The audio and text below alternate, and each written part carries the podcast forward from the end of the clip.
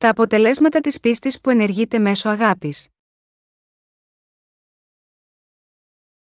Γαλάτας 5, 1, 6 Εν τη ελευθερία λοιπόν, με την οποία ελευθέρωσεν ημάς ο Χριστός, μένετε σταθεροί, και μη υποβληθείτε πάλιν ζυγών δουλείας.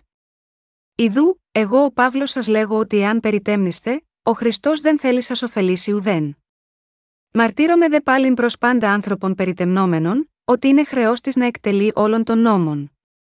Απεχωρίστητε από του Χριστού όσοι δικαιώνεστε διά του νόμου, εξεπέσατε από της χάριτος διότι εμείς διά του πνεύματος προσδοκόμενε εκ πίστεως την ελπίδα της δικαιώσεως. Διότι εν Χριστώ Ιησού ούτε περιτομή έχει ισχύν τεινά, ούτε ακροβιστία, αλλά πίστης δέλτα γιώτα αγάπης ενεργουμένη. Τι μας λέει ο Παύλος; Στο κεφάλαιο 5 της επιστολής προς Γαλάτας εδάφιο 1, λέει: Εν τη ελευθερία λοιπόν, με την οποία ελευθέρωσεν ημάς ο Χριστός, μένετε σταθεροί, και μη υποβληθείτε πάλιν ει ζυγών δουλείας. Αυτή η περικοπή μας λέει να μην λάβουμε περιτομή στη σάρκα που μας κάνει αμαρτωλούς, επειδή ο Ιησούς Χριστός ήρθε να μας ελευθερώσει από τις αμαρτίες.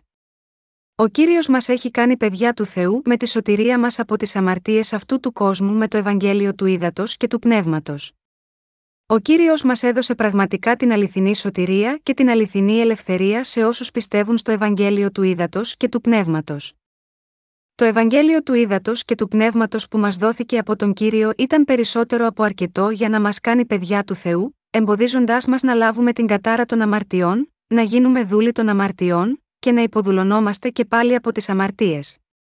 Πραγματικά, ο Θεός μας έχει δώσει την πίστη που πιστεύει στο Ευαγγέλιο του Ήδατος και του Πνεύματος για να ζήσουμε σε ευλογία. Και έτσι, έχουμε γίνει παιδιά του Θεού πιστεύοντας πραγματικά σε αυτό το όμορφο Ευαγγέλιο. Γι' αυτό ο Παύλος είπε σε όλους μας, να μείνουμε σταθεροί στην πίστη που πιστεύει στο Ευαγγέλιο του Ήδατος και του Πνεύματος και να μην εμπλακούμε και πάλι σε ζυγό δουλείας. Με άλλα λόγια, μας λέει ότι δεν πρέπει ποτέ να υποδουλωθούμε πια από οποιοδήποτε είδος πράξεων ή επιθυμιών, γιατί έχουμε ελευθερωθεί από την αμαρτία, έχοντας πίστη στο Ευαγγέλιο του Ήδατος και του Πνεύματος. Ο νόμος του Θεού είναι ο Άγιος νόμος που δόθηκε από τον Θεό για να μας κάνει να συνειδητοποιήσουμε την αληθινή μας ουσία. Υπάρχει κάποιος από εσάς που μπορεί να τηρήσει τέλεια τον νόμο του Θεού, όχι. Έτσι, το θέμα δεν είναι να γίνουμε εντελώς απαλλαγμένοι από όλες τις αμαρτίες, τηρώντας τον νόμο του Θεού. Η αλήθεια είναι ότι ο Θεός μας έχει δώσει το Ευαγγέλιο του ύδατο και του πνεύματος για να μας κάνει ελεύθερους. Η σωστή πίστη ξεκινά πιστεύοντας στο Ευαγγέλιο του ύδατο και του πνεύματος. Στο κεφάλαιο 5 της επιστολής προς Γαλάτας εδάφιο 2, λέει: Ιδού, εγώ ο Παύλος σας λέγω ότι εάν περιτέμνηστε, ο Χριστός δεν θέλει σας ωφελήσει ουδέν. Ο Παύλος είπε: Αν κάνετε περιτομή στη σάρκα, δεν θα υπάρχει κανένα πνευματικό κέρδος για σας. Αν μπορούσατε να γίνετε πραγματικά άνθρωποι του Θεού κάνοντας περιτομή στη σάρκα, τότε θα έπρεπε να το κάνετε. Αλλά, έχουμε γίνει ελεύθεροι από τις αμαρτίες και παιδιά του Θεού μέσω της πίστης στο Ευαγγέλιο του Ήδατος και του Πνεύματος. Ο Ιησούς Χριστός μας έχει σώσει από τις αμαρτίες ερχόμενος σε αυτή τη γη, λαβαίνοντας το βάπτισμα, χύνοντας το αίμα του και πεθαίνοντας τον Σταυρό. Έχουμε γίνει αποδεκτοί ως λαός του Θεού με την πίστη στο Ευαγγέλιο του Ήδατος και του Πνεύματος. Αν υποτεθεί ότι θα μπορούσαμε να γίνουμε παιδιά του Αβραάμ κάνοντας περιτομή στη σάρκα, τότε τι κέρδος θα υπήρχε για εμάς από το έργο του Ιησού που ήρθε σε αυτή τη γη, αναλαμβάνοντας τις αμαρτίες μας με το βάπτισμα που έλαβε, καρφώθηκε στο Σταυρό, πέθανε αφού έχισε το αίμα του, και μας έσωσε από τις αμαρτίες μας με το να αναστηθεί από τους νεκρούς. Για να κατανοήσουμε την επιστολή του Αποστόλου Παύλου προς τους Γαλάτες, πρέπει να γνωρίζουμε τις συνθήκες στην εποχή της Αποστόλου Παύλου, όταν οι οπαδοί της περιτομής διατάραξαν σημαντικά την Εκκλησία. Κατά τη διάρκεια της εποχής της πρώτης Εκκλησίας, ποιο ήταν το έθιμο των Ιουδαίων Χριστιανών, ήταν η εκτέλεση της περιτομής στη Σάρκα. Το έκαναν επειδή οι άνθρωποι μπορούσαν να γίνουν αποδεκτοί ως λαός του Θεού μόνο κάνοντας περιτομή στη Σάρκα, σύμφωνα με τον νόμο και τη μακρά παράδοση του Ιουδαϊσμού.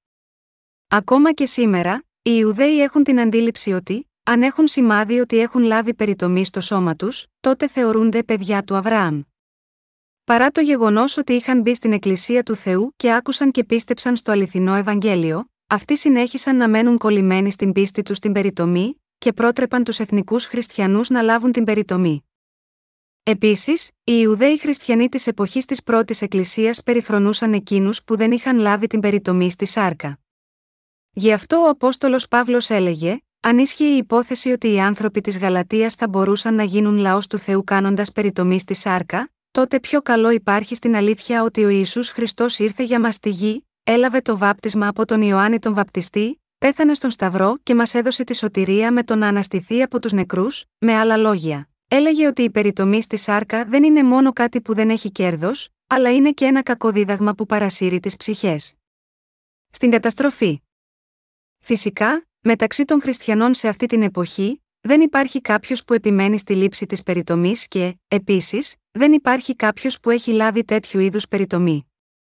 Ωστόσο, το πρόβλημα είναι ότι υπάρχουν δόγματα που υποστηρίζουν την πλάνη των οπαδών της περιτομής. Πρόκειται για το δόγμα της μετάνοιας και, στην πραγματικότητα, η σοβαρότητα της πλάνης τους είναι πραγματικά μεγάλη. Ω εκ τούτου, είναι απαραίτητο να εξετάσουμε την πλάνη των προσευχών μετάνοιας που επικαλούνται οι σημερινοί χριστιανοί. Εμείς ήμασταν ουσιαστικά εθνικοί, αλλά γίναμε λαός του Θεού με την πίστη στον Ιησού Χριστό ως σωτήρα, και λάβαμε την άφεση των αμαρτιών μέσω του Ευαγγελίου του Ήδατος και του Πνεύματος. Ω εκ τούτου, ο ισχυρισμός ότι κάποιος θα λάβει την άφεση των αμαρτιών μόνο αν ήθελε να λάβει περιτομή στη σάρκα ή να προσφέρει μια προσευχή μετάνοια στην Εκκλησία του Θεού, είναι μια εντελώς λανθασμένη πεποίθηση. Ακριβώς όπως οι άνθρωποι στις εκκλησίες της Γαλατείας στο παρελθόν, που είχαν ισχυριστεί ότι κάποιος πρέπει να λάβει περιτομή στη σάρκα, προκειμένου να γίνει λαός του Θεού, υπάρχουν άνθρωποι σε αυτή την εποχή που διακηρύττουν ότι κάποιος πρέπει να προσφέρει προσευχές μετάνοιας για να λάβει την κάθαρση των αμαρτιών. Αν ναι, αυτοί οι άνθρωποι είναι οι κακοί που δεν ξέρουν ακόμα τη δύναμη του Ευαγγελίου του Ήδατος και του Πνεύματος και πάνε ενάντια στο θέλημα του Θεού. Σήμερα, πολλοί χριστιανοί πιστεύουν ότι αφού αμάρτησαν, αν προσφέρουν μόνοι τους προσευχές μετάνοιας, οι αμαρτίες τους θα φύγουν. Για να το θέσουμε απλά, αυτό το δόγμα της μετάνοιας είναι εσφαλμένο. Ο λόγος είναι ότι πρόκειται για μία αρχή μη αλήθειας, που μετατρέπει το δοσμένο από τον κύριο Ευαγγέλιο του Ήδατος και του Πνεύματος σε κάτι άχρηστο. Ο ισχυρισμός ότι κάποιος θα λάβει την κάθαρση των αμαρτιών κάνοντας προσευχές μετάνοιας, στην ουσία ισχυρίζεται ότι η αλήθεια του Ιησού Χριστού που μας έσωσε με το να κατεβήσει αυτή τη γη, να λάβει το βάπτισμα, να πεθάνει στον Σταυρό και με την ανάστασή του από τους νεκρούς, ήταν μάταιη. Ο κύριος μας έδωσε την αλήθεια του Ευαγγελίου του Ήδατος και του Πνεύματος. Αν έπρεπε να προσπαθήσουμε να καθαρίσουμε τις αμαρτίες μας επικαλούμενοι προσευχέ μετάνοιας και να μην πιστεύουμε στο δοσμένο από τον κύριο Ευαγγέλιο του Ήδατος και του Πνεύματος, τότε δεν θα υπήρχε κανένα απολύτως πνευματικό κέρδος για μας. Θα μπορούσε ένας άνθρωπος να καθαριστεί από τις αμαρτίες, προσφέροντας τον Θεό προσευχέ μετάνοιας. Οι αμαρτίες μας δεν φεύγουν κάθε φορά που προσφέρουμε καθημερινά προσευχέ μετάνοιας στον Θεό. Αν ναι, τότε πώς φεύγουν πραγματικά οι αμαρτίες μας, οι αμαρτίες όλων των ανθρώπων φεύγουν λαβαίνοντας τον καθαρισμό των αμαρτιών μια για πάντα με πίστη στην Ευαγγελική αλήθεια του ύδατος και του πνεύματος. Στη συνέχεια, θα μπορούσε να τεθεί το ερώτημα ότι αφού πίστεψαν στο Ευαγγέλιο του ύδατο και του πνεύματος, ένας μπορεί να αμαρτάνει πάλι, και αν ναι, πώς θα μπορούσε να καθαρίσει αυτή την αμαρτία. Κατά συνέπεια, ακόμη και εκείνοι που πιστεύουν στο Ευαγγέλιο του ύδατο και του πνεύματος, θα μπορούσαν να σκεφτούν λάθος και να κάνουν προσευχές μετάνοιας αφού διαπράξουν αμαρτία. Παρόλα αυτά, οι άνθρωποι που έχουν λάβει την άφεση των αμαρτιών μια για πάντα με πίστη στο Ευαγγέλιο του Ήδατος και του Πνεύματος, δεν πρέπει πλέον να κάνουν προσευχές μετάνοιας και μπορώ να σας πω ότι πρέπει να πιστέψουμε με τις καρδιές μας αυτή την αλήθεια του Ευαγγελίου, η οποία έχει ήδη καθαρίσει ακόμα και εκείνες τις αμαρτίες.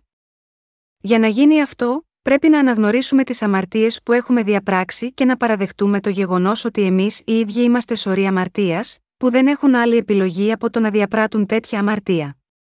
Για να επικοινωνούμε πνευματικά με τον κύριο, πρέπει να έχουμε τέτοια πίστη. Όσοι από εμάς είναι αναγεννημένοι, πρέπει να κάνουμε την εξής εξομολόγηση, επειδή έχουμε αμαρτήσει πάλι, ενώ ζούμε σε αυτή τη γη, λόγω της αδυναμίας της άρκας μας, κύριε, έχω αμαρτήσει σίγμα, αυτά τα πράγματα. Είναι σωστό ότι πρέπει να πάω στον Άδη για τις αμαρτίες μου. Ωστόσο, εσύ με έχεις σώσει πραγματικά αναλαμβάνοντας μια για πάντα, όχι μόνο τις αμαρτίες μου αλλά και όλες τις αμαρτίες του κόσμου, δεχόμενος το βάπτισμα από τον Ιωάννη τον Βαπτιστή στον Ιορδάνη ποταμό, πεθαίνοντας στον Σταυρό και με τον αναστηθεί από τους νεκρούς. Και, εγώ συνεχίζω να αμαρτάνω ενώ ζω, και είναι σωστό να πάω στον άδει εξαιτίας αυτών των αμαρτιών, αλλά κύριε, εσύ με έσωσες ακόμα και από αυτές τις αμαρτίες με μιας, αναλαμβάνοντάς τις μέσω του βαπτίσματος που έλαβες από τον Ιωάννη τον Βαπτιστή, πεθαίνοντας στη θέση μας στον Σταυρό, και με το να αναστηθείς από τους νεκρούς. Κύριε, πιστεύω ότι η Ευαγγελική αλήθεια του ύδατος και του πνεύματος είναι η πραγματική αλήθεια. Κύριε, πιστεύω στο βάπτισμα που έλαβες και στο αίμα του Σταυρού. Και σου προσφέρω την ευγνωμοσύνη μου για το γεγονός ότι έχω σωθεί από όλες τις αμαρτίες. Με πίστη στο Ευαγγέλιο του ύδατος και του πνεύματος, πρέπει να εξομολογηθούμε τις αμαρτίες μας, και έτσι, να συλλογιζόμαστε την πίστη μας για άλλη μια φορά, και να μένουμε σταθεροί με πίστη στην αλήθεια.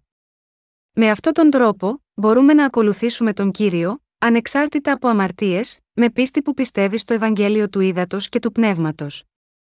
Με πίστη στο Ευαγγέλιο του ύδατο και του πνεύματος, μπορούμε να ελευθερωθούμε από όλες τις αμαρτίες, και επίσης, μπορούμε να γίνουμε εργάτες του Θεού που σώζουν τις ψυχές των άλλων από τις αμαρτίες. Επειδή ο κύριος μας έχει δώσει το γνήσιο Ευαγγέλιο, η καρδιά μας έχει γίνει δίκαιη με την πίστη που πιστεύεις σε αυτή την αλήθεια που μας κάνει πάντα να δοξάζουμε τον Θεό. Είμαστε πάντα δίκαιοι, επειδή πιστεύουμε στο Ευαγγέλιο του ύδατο και του πνεύματος, και δεν χρειαζόμαστε τίποτε άλλο. Οι αμαρτίες μας δεν φεύγουν κάνοντας προσευχές μετάνοιας. Ο Ιησούς Χριστός πήρε τις αμαρτίες μας μια για πάντα με το βάπτισμα που έλαβε από τον Ιωάννη τον Βαπτιστή, πέθανε στη θέση μας στον Σταυρό χύνοντας το αίμα του, έσωσε όσους από μας πιστεύουμε σε αυτή την αλήθεια, από όλες τις αμαρτίες με την ανάσταση από τους νεκρούς, και μας έδωσε ως δώρο το άγιο πνεύμα. Αν ο Ισού Χριστός δεν είχε πεθάνει στη θέση μας στο Σταυρό, αφού ανέλαβε τις αμαρτίες μας με το βάπτισμα που έλαβε από τον Ιωάννη τον Βαπτιστή, οι αμαρτίες μας ποτέ δεν θα είχαν καθαριστεί. Επειδή ο Ιησούς Χριστός έχει σώσει όλους τους ανθρώπους από όλες τις αμαρτίες του κόσμου τέλεια, όποιος πιστεύει ολόψυχα στο Ευαγγέλιο του ύδατο και του πνεύματος που ο κύριος έχει επιτελέσει, θα είναι χωρίς αμαρτία. Αλλά αν λέγαμε ότι οι αμαρτίες μας φεύγουν όταν εμείς κάνουμε προσευχές μετάνοιας, τότε θα είναι σαν να λέμε ότι ο Ιησούς Χριστός δεν έχει κάνει τίποτε για μας. Γι' αυτό, πρέπει να ξέρετε ότι όποιος πιστεύει και υποστηρίζει το δόγμα των προσευχών μετάνοιας, διαπράττει ένα μεγάλο αμάρτημα αγνοώντας και ποδοπατώντας το έργο του κυρίου. Επειδή το Ευαγγέλιο του ύδατο και του πνεύματος, που είναι η αλήθεια της σωτηρίας μας, είναι η πραγματική αλήθεια, με πίστη στις καρδιές μας, μπορούμε να λάβουμε σωτηρία από όλες τις αμαρτίες. Το Ευαγγέλιο του ύδατο και του πνεύματος είναι η νέα διαθήκη που μας δόθηκε από τον Θεό. Η υπόσχεση ότι θα μας δώσει μια νέα διαθήκη, καταργώντας τη διαθήκη της παλαιάς εντολής επειδή ήταν άχρηστη, πραγματοποιήθηκε από αυτό το Ευαγγέλιο του ύδατο και του πνεύματος, Ιερεμίας 31, 31, Εβραίους 8, 8, 13. Σύμφωνα με αυτή την υπόσχεση, αν πιστέψουμε στο Ευαγγέλιο του ύδατο και του πνεύματος με τις καρδιές μας, τότε θα λάβουμε την αληθινή σωτηρία από τον Θεό. Εκείνος που μας δίνει την αληθινή σωτηρία της άφεσης των αμαρτιών είναι ο ίσου Χριστός. Ω εκ τούτου, όποιος ισχυρίζεται ότι πρέπει κανείς να κάνει καθημερινά προσευχές μετάνοιας για να καθαρίσει τις αμαρτίες που έχει διαπράξει, τότε η πίστη του είναι ψεύτικη. Πρέπει να ξέρουμε ότι όποιος προσπαθεί να καθαρίσει τις αμαρτίες του μέσω των προσευχών μετάνοιας, έχει αποξενωθεί από τον Ιησού Χριστό, και επίσης έχει παγιδευτεί από μια ψεύτικη εισήγηση του σατανά του διαβόλου. Υπάρχουν πραγματικά πολλές σύγχρονες μορφές των οπαδών της περιτομής στο σημερινό χριστιανισμό. Είμαι βέβαιος ότι στο σημερινό χριστιανισμό δεν υπάρχει κανείς ο οποίος ισχυρίζεται ότι πρέπει να λάβει την περιτομή στη σάρκα για να γίνει λαός του Θεού. Ωστόσο, υπάρχουν πολλοί άνθρωποι που πιστεύουν ότι πρέπει να λάβουν τον καθαρισμό των αμαρτιών τους λέγοντας καθημερινά προσευχές μετάνοιας. Το δόγμα της μετάνοιας είναι ένα δόγμα που λέει ότι αν κάποιος διαπράττει αμαρτίες, από τότε που άρχισε να πιστεύει στον Ιησού, πρέπει να λαβαίνει τον καθαρισμό των αμαρτιών καθημερινά, κάνοντας προσευχές μετάνοιας. Και είναι αλήθεια, ότι το δόγμα της μετανίας επικρατεί στον χριστιανισμό σε όλο τον κόσμο σήμερα. Αυτό σημαίνει ότι το δόγμα των προσευχών μετάνοιας είναι αποδεκτό ως νόμιμο δόγμα στο σημερινό χριστιανισμό. Ωστόσο, αυτό το δόγμα των προσευχών μετάνοιας είναι πολύ ψεύτικο δόγμα. Η πίστη που πιστεύει ότι θα μπορούσε κανείς να ξεπλύνει τις προσωπικές του αμαρτίες είναι σαν την πίστη εκείνων κατά την περίοδο της πρώτης Εκκλησίας, που επέμεναν στην περιτομή ως προπόθεση για να γίνουν λαός του Θεού. Διαπράττουν την αμαρτία χλεβάζοντας την αγάπη του Θεού και την αλήθεια της σωτηρίας ενώπιον του Θεού. Πραγματικά, δείχνει ότι μια πάρα πολύ λανθασμένη θεωρία επικρατεί σε αυτόν τον κόσμο. Όλοι οι χριστιανοί πρέπει να ξέρουν και να πιστεύουν στην Ευαγγελική αλήθεια του ύδατος και του πνεύματος, ώστε οι αμαρτίες τους να μπορούν να καθαριστούν.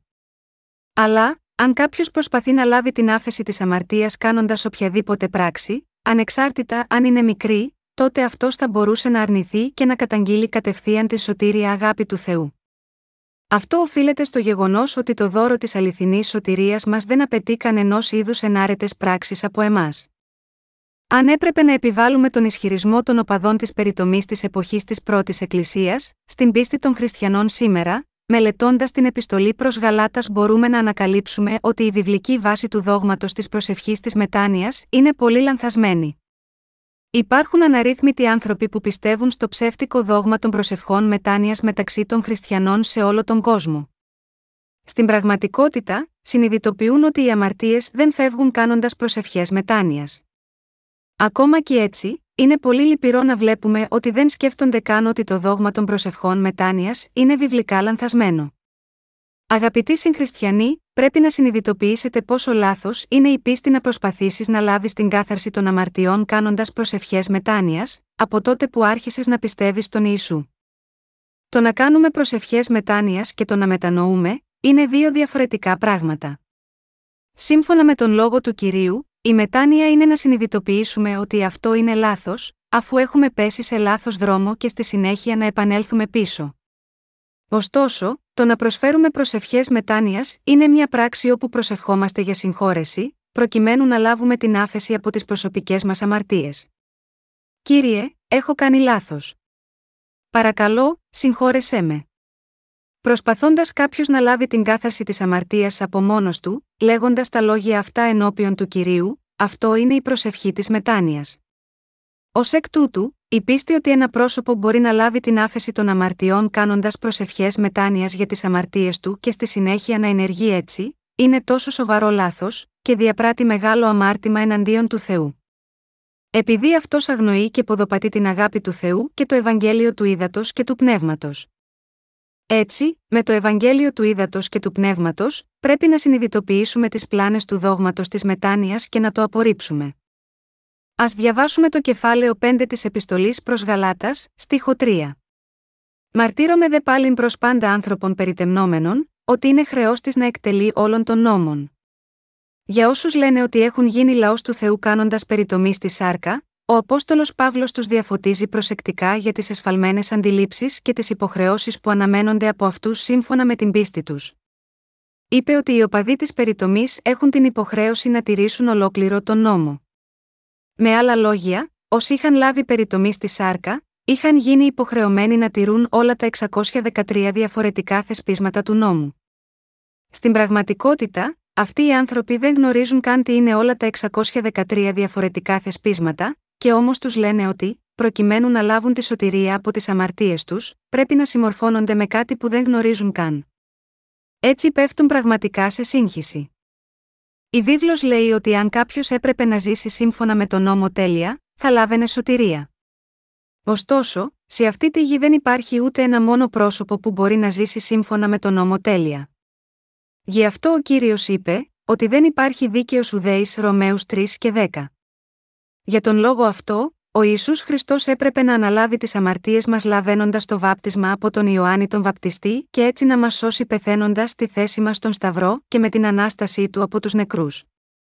Ο κύριος υποσχέθηκε ότι σε όσους πιστεύουν στο Ευαγγέλιο του Ήδατος και του Πνεύματος, θα τους δώσει την εξουσία να γίνουν παιδιά του Θεού και, σύμφωνα με αυτή την υπόσχεση, έχει δώσει την άφεση των αμαρτιών και το δώρο της σωτηρίας και την εξουσία να γίνουν παιδιά του Θεού, σε όσους πιστεύουν σε αυτό το όμορφο Ευαγγέλιο. Οι περισσότεροι από τους σημερινούς χριστιανούς προσπαθούν να λογαριαστούν ως δίκαιοι ενώπιον του Θεού, πηγαίνοντας πίσω στην εποχή του νόμου και τηρώντας τον νόμο, ανεξάρτητα από το Ευαγγέλιο του ύδατο και του πνεύματος που δόθηκε από τον Ιησού Χριστό. Οι άνθρωποι που προσπαθούν να λάβουν την άφεση της αμαρτίας κάνοντας προσευχές μετάνοιας είναι ίδιοι με τους οπαδούς της περιτομής κατά την εποχή του Αποστόλου Παύλου. Οι χριστιανοί σήμερα ανησυχούν ότι οι αμαρτίες τους δεν θα φύγουν αν δεν κάνουν προσευχές μετάνοιας, αλλά αυτό είναι μια πολύ λανθασμένη διδασκαλία. Για όσους έχουν νομικήστικη πίστη, ο Απόστολος Παύλος είπε: Απεχωρίστητε από του Χριστού όσοι δικαιώνεστε διά του νόμου, εξεπέσατε από της χάριτος, Γαλάτας 5, 4.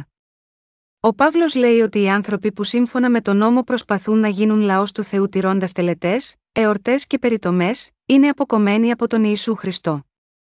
Ανεξάρτητα από το γεγονός ότι πιστεύουμε στο Ευαγγέλιο του Ήδατος και του Πνεύματος, αν επρόκειτο να προσπαθήσουμε να λάβουμε τη σωτηρία ακολουθώντας τον νόμο του Θεού, θα ήμασταν αποξενωμένοι από τις ευλογίες του Θεού.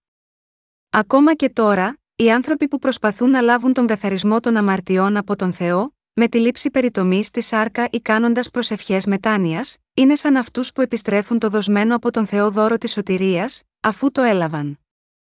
Επίσης, επειδή αυτό είναι μια προσπάθεια να αντικαταστήσει τη δοσμένη από τον Θεό αλήθεια του Ευαγγελίου του Ήδατος και του Πνεύματος με την ανθρώπινη διδασκαλία των προσευχών μετάνοιας, είναι μια ψεύτικη πίστη. Στο χριστιανισμό σήμερα, εκείνοι που πιστεύουν ότι ένα πρόσωπο αποκτά τη σωτηρία από τις αμαρτίες κάνοντας προσευχές μετάνοιας, είναι όλοι νομικιστές. Εκείνοι που σήμερα δεν ξέρουν το Ευαγγέλιο του Ήδατος και του Πνεύματος, ζουν μια ζωή πίστη σύμφωνα με τον νόμο.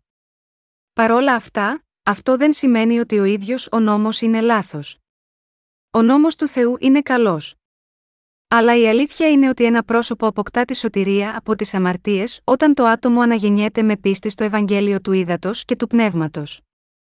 Δεν είναι αλήθεια ότι κάποιος μπορεί να λάβει σωτηρία από την αμαρτία, τηρώντας όλα τα θεσπίσματα του νόμου του Θεού. Ο πατέρας Θεός έστειλε τον Ιησού Χριστό σε αυτή τη γη, γνωρίζοντας ότι είμαστε τόσο αδύναμοι ώστε να μην μπορούμε να τηρήσουμε τον νόμο, και ο Ισού καθάρισε όλες τις αμαρτίες της ανθρωπότητας δεχόμενος το βάπτισμα από τον Ιωάννη τον Βαπτιστή και πέθανε στον Σταυρό. Έτσι ο Ισού Χριστός έχει εκπληρώσει πλήρως τη σωτηρία μας, ώστε ο καθένας που πιστεύει στο Ευαγγέλιο του Ήδατος και του Πνεύματος να λάβει την άφεση των αμαρτιών και να είναι δίκαιος. Ωστόσο, είναι πραγματικά θλιβερό ότι εξακολουθούν να υπάρχουν πολλοί άνθρωποι που προσπαθούν να τηρήσουν τον νόμο, προκειμένου να λάβουν τη σωτηρία από τις αμαρτίες και να γίνουν άνθρωποι του Θεού. Είναι σαν εκείνους που επέμεναν στην περιτομή μέσα στην Εκκλησία της Γαλατείας. Όπως οι οπαδοί της περιτομής, οι περισσότεροι χριστιανοί που ακόμη και σήμερα προσπαθούν να λάβουν την άφεση της αμαρτίας υποδουλωμένη στον νόμο ή κάνοντας προσευχές μετάνοιας, δεν ξέρουν το δώρο της σωτηρίας του Θεού. Τέτοιοι άνθρωποι έχουν αποξενωθεί από τον Ιησού Χριστό. Επί του παρόντος, υπάρχει μεγάλη διαφορά μεταξύ της πίστης των αναγεννημένων χριστιανών που πιστεύουν στο γνήσιο Ευαγγέλιο του Ήδατος και του Πνεύματος, και εκείνης των άλλων χριστιανών που πιστεύουν μόνο στο αίμα του Σταυρού. Οι άνθρωποι που πιστεύουν στο Ευαγγέλιο του Ήδατος και του Πνεύματος, έχουν λάβει την άφεση της αμαρτίας και έχουν γίνει δίκαιοι μέσω της σωστής πίστης τους. Μπορούν επίσης να ζουν μια δίκαιη ζωή υπηρεσίας του Ευαγγελίου με πίστη ως λαός του Θεού και ως μέλη της Εκκλησίας του Θεού. Οι δίκαιοι, οι οποίοι έχουν λάβει την άφεση της αμαρτίας, συγκεντρώνονται στην υπηρεσία του Ευαγγελίου, προσεύχονται για τα έργα του Θεού και αφιερώνουν τους εαυτούς τους στα δίκαια έργα που έχουν ανατεθεί σε αυτούς, ακόμη και όταν δεν υπάρχει κανένας άλλος που εκτιμά τις προσπάθειές τους. Αυτό γίνεται επειδή το άγιο πνεύμα είναι μέσα στις καρδιές όσων πιστεύουν στο Ευαγγέλιο του Ήδατος και του Πνεύματος. Ο κύριος βλέπει και χαίρεται όσους έχουν αναγεννηθεί, Σοφωνίας 3 και 17. Ο κύριος χαίρεται για αυτούς, επειδή έχουν γίνει παιδιά του Θεού πιστεύοντας στο Ευαγγέλιο του Ήδατος και του Πνεύματος.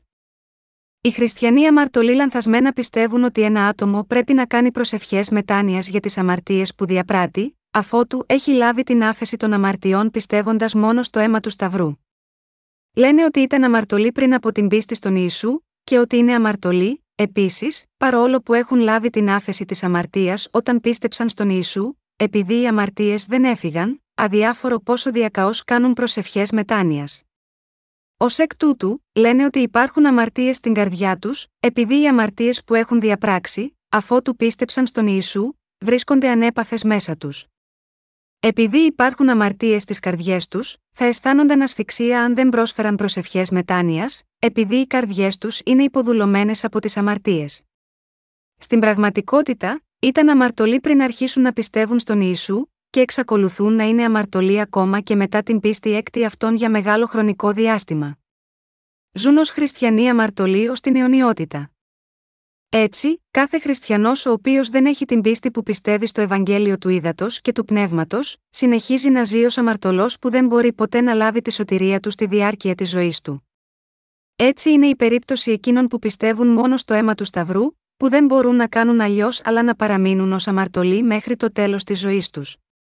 Βλέπετε πόσο διαφορετικοί είναι από εκείνους που έχουν πραγματικά αναγεννηθεί, έχοντας πίστη στο Ευαγγέλιο του Ήδατος και του Πνεύματος, για τον λόγο αυτό, πρέπει να ξέρουμε και να πιστέψουμε στο Ευαγγέλιο του Ήδατος και του Πνεύματος.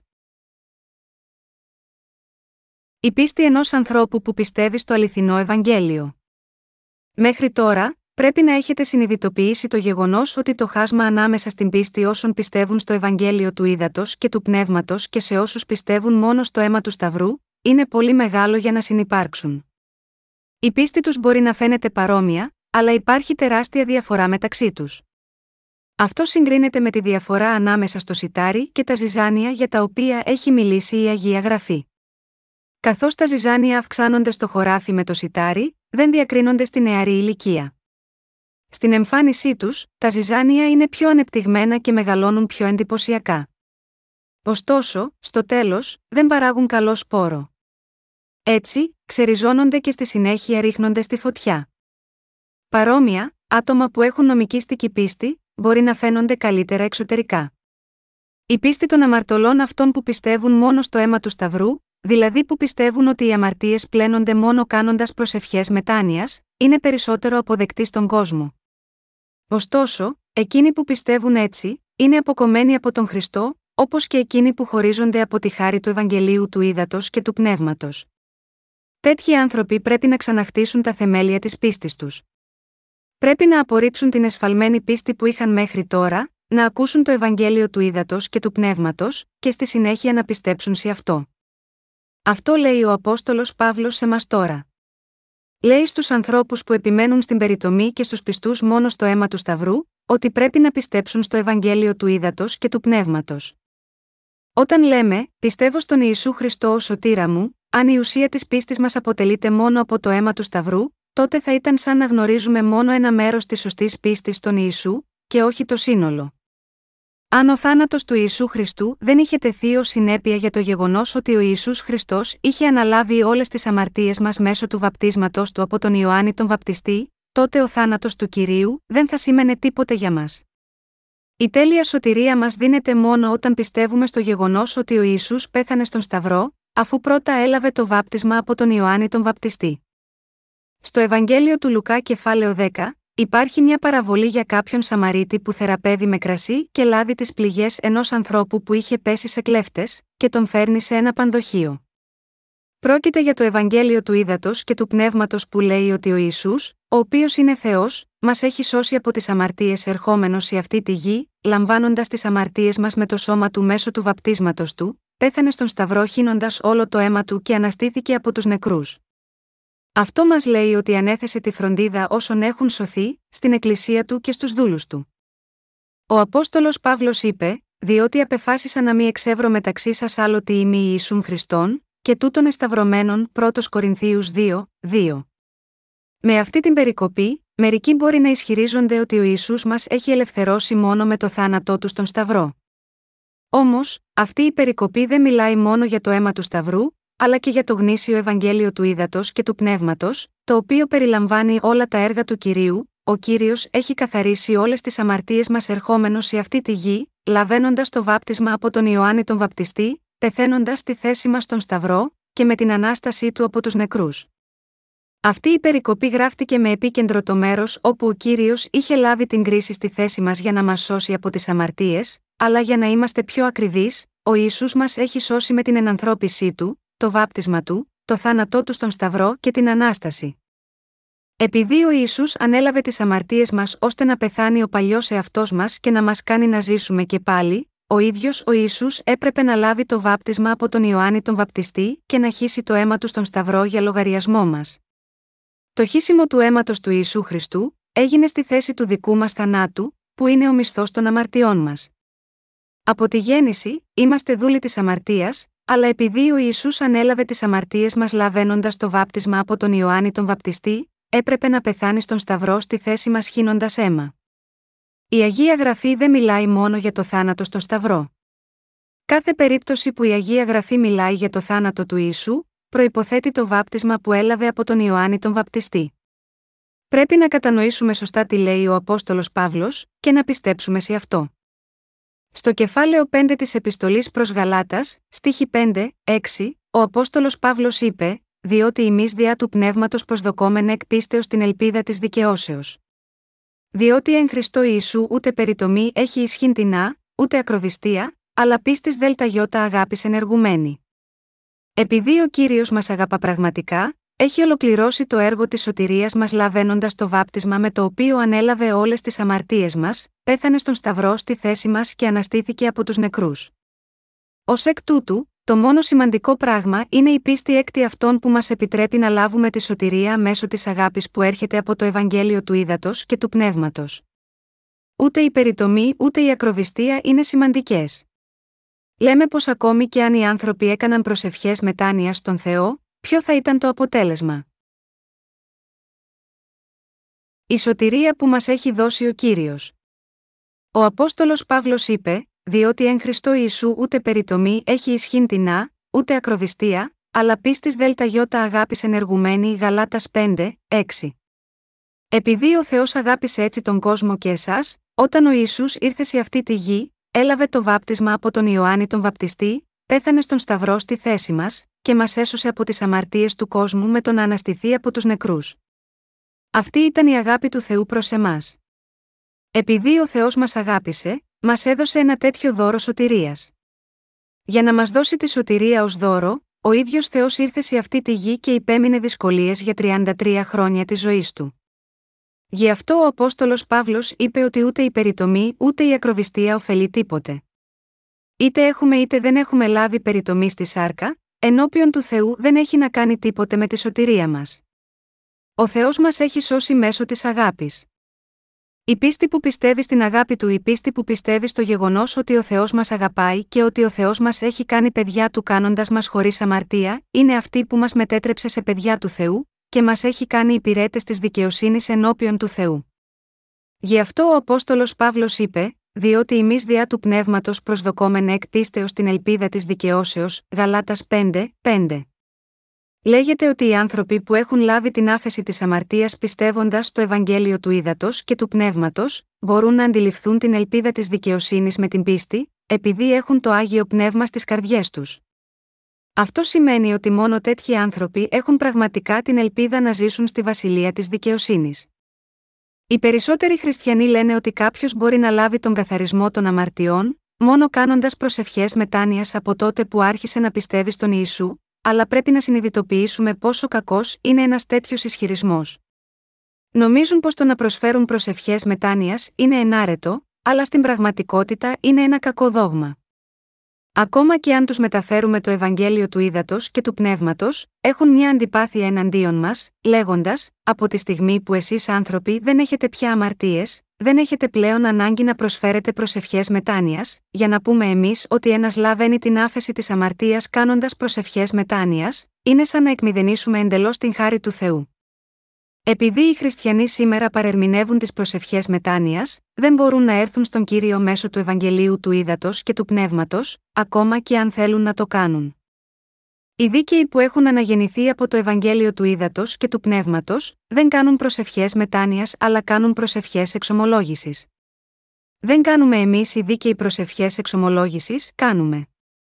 Αν έχουμε κάνει κάποιο λάθος ενώπιον του Θεού, πρέπει να παραδεχτούμε ότι κάναμε λάθος.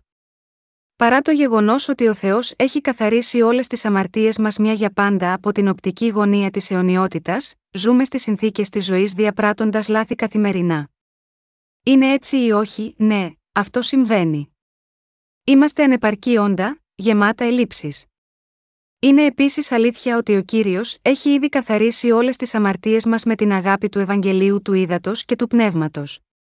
Στην πραγματικότητα, σύμφωνα με μια τέτοια πίστη, Κάθε φορά που διαπράττουμε αδίκημα, πρέπει να προσφέρουμε ενώπιον του Θεού μια προσευχή εξομολόγησης σαν αυτή.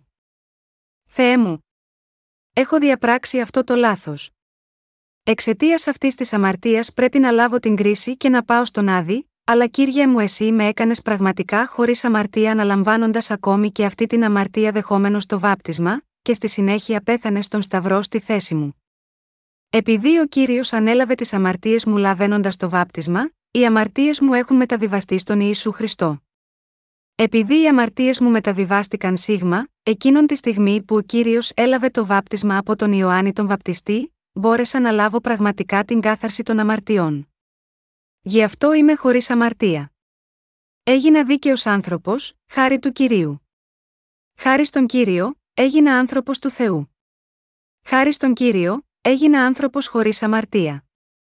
Με ευγνωμοσύνη, μπορούμε να προσφέρουμε στον Θεό μια τέτοια εξομολόγηση αληθινής πίστης. Μπορούμε να δοξάσουμε τον κύριο λέγοντας: Έλαβα τη σωτηρία χάρη σίγμα εσένα, γάμα γιώτα, αυτό έχω γίνει δικός άνθρωπος λόγω της αγάπης του, έχω γίνει δίκαιος λόγω της χάρης του, έχουμε γίνει άτομο που μπορεί να κάνει δίκαια έργα επειδή με έκανες χωρίς αμαρτία, και όλα πηγαίνουν καλά χάρη σίγμα, εσένα. Επίσης, μπορούμε να δίνουμε ευχαριστίες στον Θεό και να τον δοξάζουμε. Αγαπητοί συγχριστιανοί, μια αληθινή σωτηρία είναι έτσι. Ο Θεός μπόρεσε να μας σώσει τέλεια επειδή πρώτος είχε αγαπήσει εμάς, επειδή είχε αναλάβει τις αμαρτίες μας τέλεια και εντελώς μέσω του βαπτίσματος που έλαβε από τον Ιωάννη τον Βαπτιστή, και επειδή είχε καρφωθεί ο ίδιος επάνω στο Σταυρό. Και μπορέσαμε να λάβουμε την άφεση της αμαρτίας με πίστη έκτη αυτό που εκείνος έχει κάνει. Αν δεν μας είχε σώσει εκείνος τέλεια, τότε δεν θα μπορούσαμε ποτέ να λάβουμε την άφεση των αμαρτιών. Το γεγονός είναι ότι αυτός και μόνο, είναι ο τέλειος σωτήρας μας. Κανένας από εμάς δεν χρειάζεται για την ολοκλήρωση των λυτρωτικών του έργων. Αυτός είναι ο μόνος που μας βοηθάει και μας δίνει δύναμη και την αληθινή σωτηρία. Είναι αλήθεια αυτό ή όχι, έχουμε ζήσει μέχρι τώρα, επειδή εκείνος μας βοήθησε, επειδή μας αγαπά και επειδή έχει καθαρίσει όλες τις αμαρτίες μας. Γι' αυτό είχαμε την ευκαιρία να γίνουμε λαός του Θεού και να ζήσουμε ακολουθώντας αυτόν μέσω της πίστης μας σε αυτή την αγάπη. Μπορούσαμε να συνεχίσουμε να ζούμε, ενώ λαβαίνουμε την προστασία και τις ευλογίες του κάτω από τα φτερά της αγάπης του. Επειδή μας αγαπά, μας έχει δώσει δύναμη ώστε να μπορέσουμε να ζήσουμε δίκαια. Μπορούμε να λάβουμε όλη την κληρονομιά του ουρανού και να ζήσουμε μια ευλογημένη ζωή, επειδή εκείνος καθάρισε όλες τις αμαρτίες μας. Στο Ρωμαίους 11 και 36 λέει: Επειδή εξ αυτού και δέλτα γιώτα αυτού και εις αυτόν είναι τα πάντα. Αυτό, η δόξα εις τους αιώνας. Ακόμα και εμείς είμαστε από τον κύριο και για τον κύριο προοριζόμαστε. Γίναμε παιδιά του Θεού με την αναγέννηση μέσω του Ιησού Χριστού, που έκανε θαύματα με μια ασύγκριτα μεγάλη αγάπη, και θα πάμε στον κύριο στο μέλλον. Δεν υπάρχει πραγματικά κανένας που μπορεί να μετρήσει αυτό το μυστικό του Ευαγγελίου του Ήδατος και του Πνεύματος του Θεού, χωρίς βοήθεια από τον Θεό. Αγαπητοί συγχριστιανοί, μπορούμε να βοηθήσουμε τον Θεό, γιατί είμαστε μεγάλοι, ο Θεός είναι αυτός που μας βοηθά και μας παραχωρεί τη χάρη. Πρέπει να το καταλάβουμε αυτό με σαφήνεια. Ο Απόστολος Παύλος είπε: Τα πάντα δύναμε διά του ενδυναμούντος με Χριστού, Φιλιππισίους 4 και 13. Δουλεύουμε επειδή μας έχει δώσει τη δυνατότητα ο Θεός. Τι θα μπορούσαμε να κάνουμε αν ο Θεός δεν μας έδινε τη δυνατότητα, το γεγονός είναι ότι έχουμε λάβει τη σωτηρία με την πίστη, διότι ο Θεός μας έχει δώσει τη σωτηρία. Έτσι, αν δεν μας είχε δώσει ο Θεός τη σωτηρία μας, πώς θα μπορούσαμε να είχαμε λάβει σωτηρία, θα μπορούσαμε να σωθούμε, κάνοντας προσευχές μετάνοιας ή κάνοντας περιτομή στη σάρκα, αν όχι, θα μπορούσαμε να σωθούμε ζώντας σωστά με τον νόμο, πρόκειται για ανοησία. Μόνο το Ευαγγέλιο του Ήδατος και του Πνεύματος είναι η πραγματική αλήθεια. Το Ευαγγέλιο του Ήδατος και του Πνεύματος είναι η πραγματική αλήθεια της σωτηρίας. Δεν μπορεί να υπάρξει άλλο Ευαγγέλιο, διαφορετικό από το Ευαγγέλιο του Ήδατος και του Πνεύματος. Είναι γραμμένο, εν δε τούτο ας μη σας λανθάνει, αγαπητοί, ότι παρά κυρίω μία ημέρα είναι ως χίλια έτη και χίλια έτη ως ημέρα μία, δεύτερου Πέτρου 3, 8. Για τον Θεό, Μία ημέρα μπορεί να είναι δισεκατομμύρια ετών. Επειδή εκείνος ζει στην αιωνιότητα και επειδή είναι αυτός που κυβερνά τον αιώνιο χρόνο, ενώ κατοικεί στην αιωνιότητα. Επειδή το έργο του Θεού είναι τόσο μεγάλο, δεν μπορούμε να το καταλάβουμε με τις αισθήσεις μας. Είναι ανόητο για τους ανθρώπους, που δεν μπορούν να ακούσουν ούτε τον ήχο της περιφοράς της γης, να προσπαθήσουν να κατανοήσουν το περίπλοκο έργο του Θεού με τις διανοητικές τους ικανότητες. Γι' αυτό, Πρέπει να πιστέψουμε σε Αυτόν, λέγοντας απλώς: Ο Θεέ, εσύ τα δημιούργησες έτσι, αφού είναι γραμμένο ότι ο Θεός δημιούργησε το σύμπαν και όλα τα πράγματα έκτα αυτό μέσα σε έξι ημέρες του θείου χρόνου. Μερικοί άνθρωποι μπορεί να αρνηθούν τον λόγο του λέγοντας: Πώς θα μπορούσε ο Θεός να δημιουργήσει αυτόν τον κόσμο σε έξι ημέρες, όταν κάποιος δεν μπορεί να κάνει ούτε μια καρέκλα σε μια μέρα, ανεξάρτητα από το πόσο επιδέξιος μπορεί να είναι ένας ξυλουργός, θα ήταν αδύνατο για αυτόν να κάνει έναν άμβονα σε μια μέρα. Ωστόσο, δεν πρέπει να αντιταχθούμε στον δημιουργό Θεό με τις σκέψεις, τις ιδέες και τις θεωρίες του ανίκανου κεφαλιού μας. Αυτό το Ευαγγέλιο του ύδατο και του πνεύματος είναι η αλήθεια. Ωστόσο, υπάρχουν εκείνοι που πιστεύουν μόνο στο αίμα του Σταυρού, ακόμη και αν πιστεύουν στον Ιησού. Αγνοώντας την αλήθεια, συνεχίζουν να λένε ότι οι αμαρτίες φεύγουν κάνοντας προσευχές μετάνοιας. Φεύγουν οι αμαρτίες κάνοντας προσευχές μετάνοιας, όχι. Επειδή δεν ξέρουν το δοσμένο από τον Θεό Ευαγγέλιο του ύδατο και του πνεύματος, προσπαθούν να ελαφρώσουν τη συνείδησή τους με ανθρώπινα δόγματα. Όταν οι άνθρωποι διαπράττουν αμαρτίες, δεν θα ήθελαν να κάνουν κάτι για να διώξουν τις αμαρτίες, γι' αυτό δημιουργούν και διδάσκουν τέτοια δόγματα. Αυτά γίνονται δεκτά στις καρδιές των ανθρώπων που δεν ξέρουν την αλήθεια. Και ως εκ τούτου, έχουν εχμαλωτιστεί από μια σταθερή ιδέα, ότι δεν υπάρχει άλλος τρόπος από το να κάνουν προσευχές μετάνοιας για να διευθετήσουν το πρόβλημα της αμαρτίας, εκτός από το να μένουν σε μια εκκλησία. Έτσι, δεν μπορούν παρά να ζουν μια απελπιστικά νομικήστικη ζωή πίστης. Όποτε άνθρωποι που αμαρτάνουν καθημερινά συγκεντρώνονται για να λατρεύουν τον Θεό, περιφέρουν καλάθια συλλογής χρημάτων και τους λένε να υπηρετήσουν την Εκκλησία με περισσότερα χρήματα. Στη συνέχεια, εκείνοι που έχουν αμαρτήσει δορίζουν όλο και περισσότερο και υπηρετούν με μια νοοτροπία ανταμοιβής. Ωστόσο, εμείς που έχουμε αναγεννηθεί από το νερό και το πνεύμα, υπηρετούμε τον κύριο όχι επειδή θέλουμε να λάβουμε την άφεση της αμαρτίας, αλλά περισσότερο επειδή είμαστε ευγνώμονες που ο κύριος μας έχει σώσει.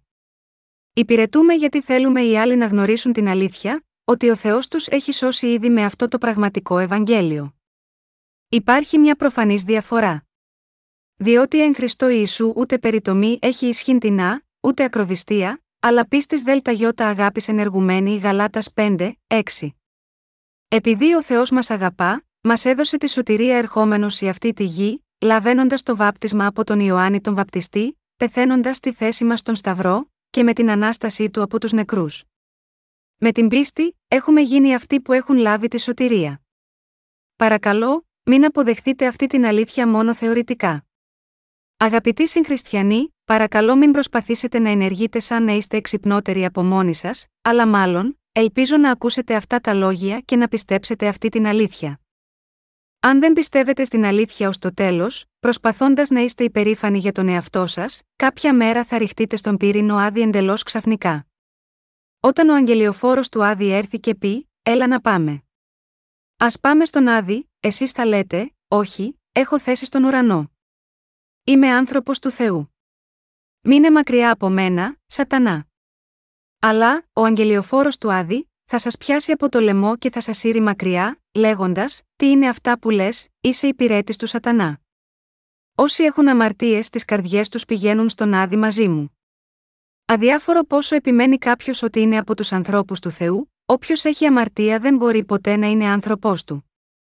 Αυτός που ισχυρίζεται ότι πιστεύει στον Ιησού Χριστό ως σωτήρα του δεν πρέπει να ξεγελάει τη δική του συνείδηση για το αν έχει αναγεννηθεί ή όχι. Ενώπιον του Θεού, τουλάχιστον, κάποιος πρέπει να παραδεχτεί αν έχει πράγματι αμαρτία στην καρδιά του. Πρέπει να είμαστε ειλικρινείς απέναντι στη συνείδησή μας και ενώπιον του Θεού. Όσοι έχουν αμαρτία είναι εκείνοι που δεν έχουν λάβει ακόμα σωτηρία. Αλλά δεν υπάρχει λόγος να ανησυχείτε. Οι άνθρωποι δικαιώνονται λαβαίνοντας την άφεση των αμαρτιών μια για πάντα, αν δέχονται το γεγονός ότι είναι αμαρτωλοί που κατευθύνονται προς τον Άδη και αν μάθουν και πιστέψουν στο Ευαγγέλιο του Ήδατος και του Πνεύματος. Όταν έγραφε στους Αγίους στι Εκκλησίες της Γαλατεία, η καρδιά του Αποστόλου Παύλου αισθανόταν σαν να σπαρασόταν.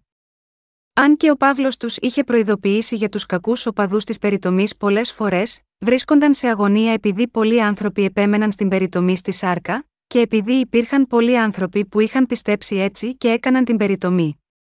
Επειδή υποστήριζαν ότι μόνο όσοι έχουν λάβει περιτομή ήταν άνθρωποι του Θεού, ο Απόστολος Παύλος είπε: Διότι εν Χριστώ Ιησού ούτε περιτομή έχει ισχύν την ούτε ακροβιστία, αλλά πίστης ΔΙ αγάπης ενεργουμένη Γαλάτας 5, 6.